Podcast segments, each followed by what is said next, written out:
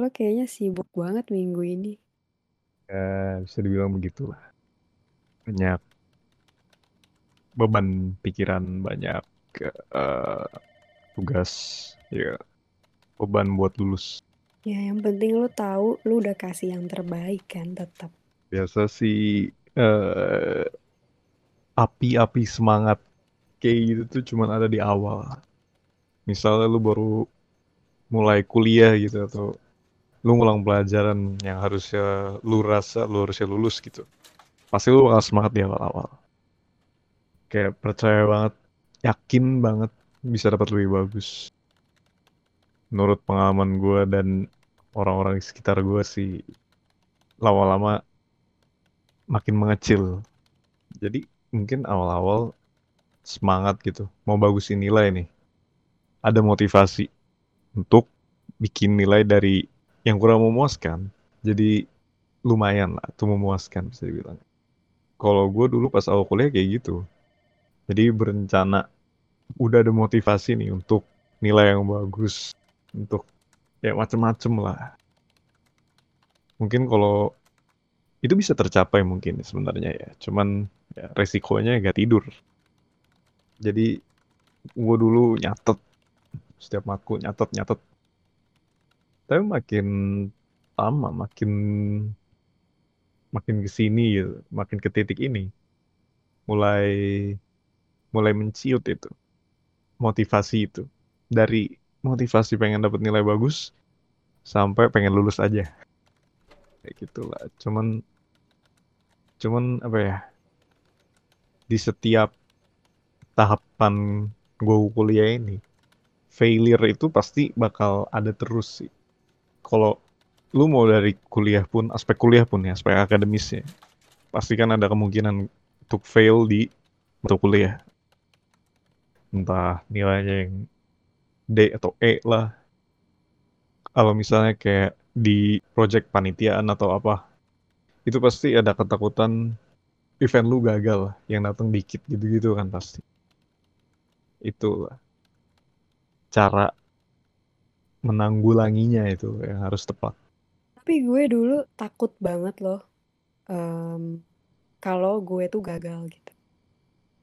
Cuma seiring dengan berjalannya waktu, gue jadi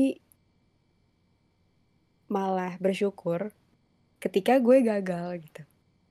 Karena berarti gue nyoba dan itu menurut gue sesuatu yang perlu gue apresiasi gitu untuk diri gue. Pasti aja ada um, ya fluktuasinya, situasinya kayak apa, ada yang tiba-tiba terjadi terus harus improvisasi, tapi itu ternyata seru banget. Mungkin sekarang berarti lebih ke excited buat nyoba sesuatu kali. Iya. Hmm, mungkin ini juga deh Kenapa gue takut sama kegagalan? Karena dulu mungkin gue punya tendensi untuk menghukum diri gue gitu. Ketika mungkin gue belum berhasil untuk melakukan atau mencapai hal yang seharusnya gue lakukan atau gue capai gitu. Jadi gue merasa, kok lu nggak bisa pegang janji lo sih gitu. Kok ini nggak tercapai berarti mungkin lo kurang berusaha kali gitu. Itu gue dulu kayak gitu. Sekarang tuh eh, yang bikin gue sangat seneng juga akhirnya gue bisa sadar bahwa lu nyoba buat nyemplung ke situ aja udah. Bagus loh. Kalau lo gimana cara lo melihat kegagalan? Kalau gua ya jujur aja gue juga tetap takut yang namanya gagal ya. Jadi sebisa mungkin gue berusaha untuk menghindari. Pasti dong semua orang pasti kayak gitu kan. Cuman kalau misalnya udah nggak bisa dihindari lagi, kalau misalnya istilah gue gue nggak bisa mengkontribusikan sesuatu untuk menghentikan atau menghambat kegagalan tersebut. Misalnya gue nggak bisa ngapa-ngapain lagi nih. Keputusan udah bukan di tangan gue. Ya, gue cuma bisa nunggu dong. Dan kadang emang di proses menunggu itu tetap deg-degan gitu loh.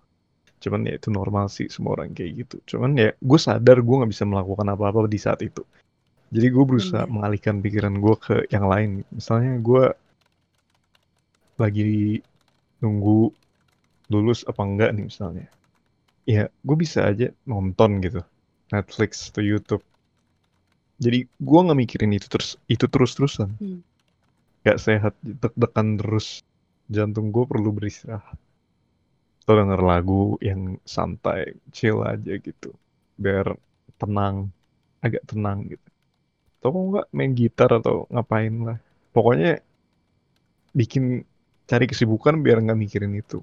Itu sih kalau misalnya gue tahu, gue sadar gue udah nggak bisa ngapa-ngapain lagi gitu. Kalau misalnya ada, ya oke gue bakal lakuin. Tapi kalau nggak ada, ya mau gimana lagi gitu istilahnya kan. Cuman bagaimana caranya itu aja ya. Setiap orang buat nggak terlalu mikirin. Itu sih. Soalnya gue percaya dari dulu kalau misalnya pikiran itu pelopor gitu. Gue sering denger sih dari kecil. Jadi gue berusaha sebisa mungkin buat gak mikirin panik ya tetap panik. Deg-degan pasti. Tapi ya nggak bisa kan deg-degan setiap saat. Nggak sehat. Kalau lu kayak gimana? Kalau gue dulu ngelihatnya kegagalan itu sesuatu yang harus dihindari, ditakuti gitu. Emang itu wajar sih, ya kita hindari kegagalan gitu kan. Ya kalau bisa sukses gitu kan. Cuma intensi gue waktu itu dan cara gue memperlakukan diri gue ketika gue belum berhasil melakukan atau mencapai sesuatu itu salah. Itu destruktif menurut gue terhadap gue ya. Karena jadinya nyalahin diri sendiri dan gak pakai ampun gitu.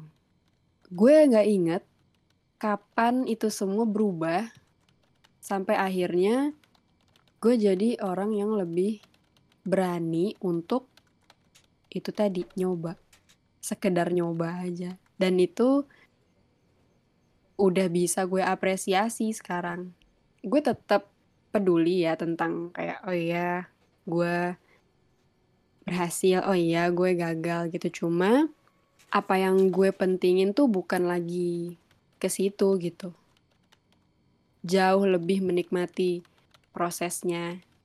Itu sekarang gue ngelihat kegagalan bukan bahkan kemenangan juga ya. Kemenangan dan kegagalan sebagai bagian dari perjalanan aja sih. Bukan akhir bukan tujuan. Jadi mungkin itu juga yang bikin gue jadi jauh lebih tenang aja untuk menjalani misalnya project atau karir atau apa pun itu yang lagi gue geluti sih